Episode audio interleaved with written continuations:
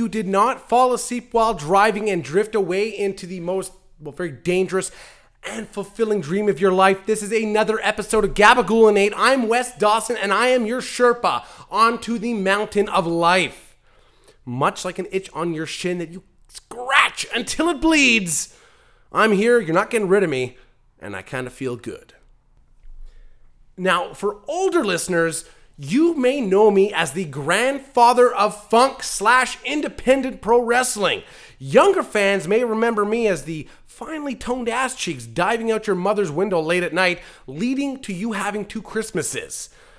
But alas, I am just a humble, simple man who was blessed with gifts beyond comprehension of mere mortals. So we're going to move into a few different subjects. There's not much of a structure for this week's episode. I was feeling kind of loosey goosey. Just wanted to dive into some thoughts in my head. Now, I had a question whether or not you can go too far on a podcast. What is deemed acceptable, especially with ongoing issues in the world, especially with political correctness kind of slamming its large, girthy self down people's throats?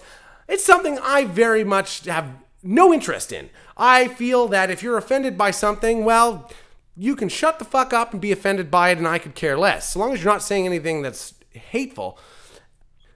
So I just wanted to know when people say we push the envelope, where is the envelope? Where is the bar set that you know you can't cross that line? I'm going to read out a few things that, that aired on a nationally broadcast network television show and is something that's syndicated across the globe. And keep in mind, this is all involving one particular character. So, the main backstory of this character is that he caused a fire, killing both of his parents. He also fathered a rape baby that was at first miscarried and eventually was like punted into the crowd or something. I can't remember specifically. I didn't feel like digging into it because it was it was kind of stupid. Uh, he electrocuted someone's testicles with a car battery while they were tied up. Um, mind you, this is all on live network television. He lit someone who had a physical handicap on fire. He had a girlfriend that he had killed in a DUI accident. And remember, he was the protagonist in this story. And his nemesis then dressed up as him and proceeded to dry hump this corpse or a, a rendition of the corpse in a coffin. And he's also in real life now an elected member of the government.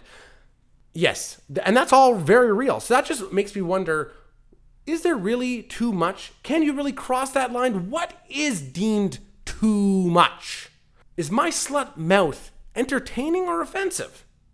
The thing is, vulgarity can be a very useful tool at times, and I'll give you a great example of this. Now, not too long ago, I was pestered incessantly with a telemarketer calling me, trying to sell me a bunch of random shit I basically told them to fuck off, called me again, and then they were the federal police going to put me in federal prison because I didn't pay my federal taxes and blah, blah, blah, blah, blah, blah, blah, throwing acronyms at me that I could give two shits about. So I decided what better way to respond than to take my old coin purse. And if you're wondering what that means, that's slang for the old ball bag nutsack scrote the old ET's eyes. Squish them up real tight in my fist. I want to get them veiny, real purple and distended, okay? close up with my phone, but not so close that it looks like a landscape. I want them to know what it was. There's a little bit of scruff on, a little peach fuzz, if you will. I sent that picture back to the number, and much to my delight, to something that I still laugh about to this day, is that they called me back and left me a voicemail expressing their disgust in what I had done. Yes, because scamming people over the telephone or their hard earned money, well, that's honorable work. Whereas sending a picture of your balls to some asshole who wouldn't leave me alone, that's just that's just unacceptable behavior. So please, I would ask you now to, to take a listen to his message. So you're having fun sending a message with your uh, whiny image. Wow, bravo, huh? Bravo indeed. This was something I was immensely proud of. The fact that I ruined his day to the point that he called me back to leave that message was not only a success, it is a cherished voice clip that I keep saved in my phone for those days where you're feeling down in the dumps. I just play that voicemail back and I think, I'm sure he was sitting at his supper table and said to his wife, I just don't get it. Who sends a picture of their balls? I, it's disgusting. Who does that? This man should consider himself lucky, truly blessed, because honestly, it takes a lot more work if you want to see a picture of E.T.'s eyes. Now, as exciting as that clip was, it also made me realize we're now nearing the end of the episode.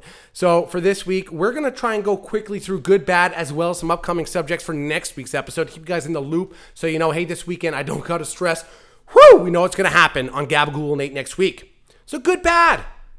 A good. Skip the dishes. They have great commercials, a great service, good prices.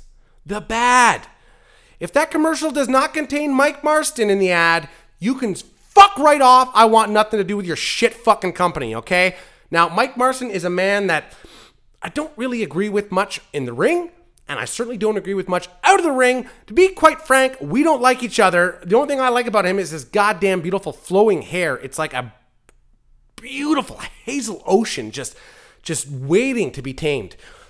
But I gotta give it to him. His social media accounts are thoroughly entertaining.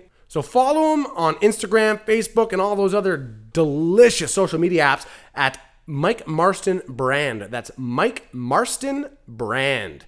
And uh, he has way more followers than me, so maybe don't follow him just yet. The other good would be foods that turn your pee and feces different colors and consistencies. Uh, for example, asparagus for the smell, beets for the coloring, and corn for that delightful ribbed texture.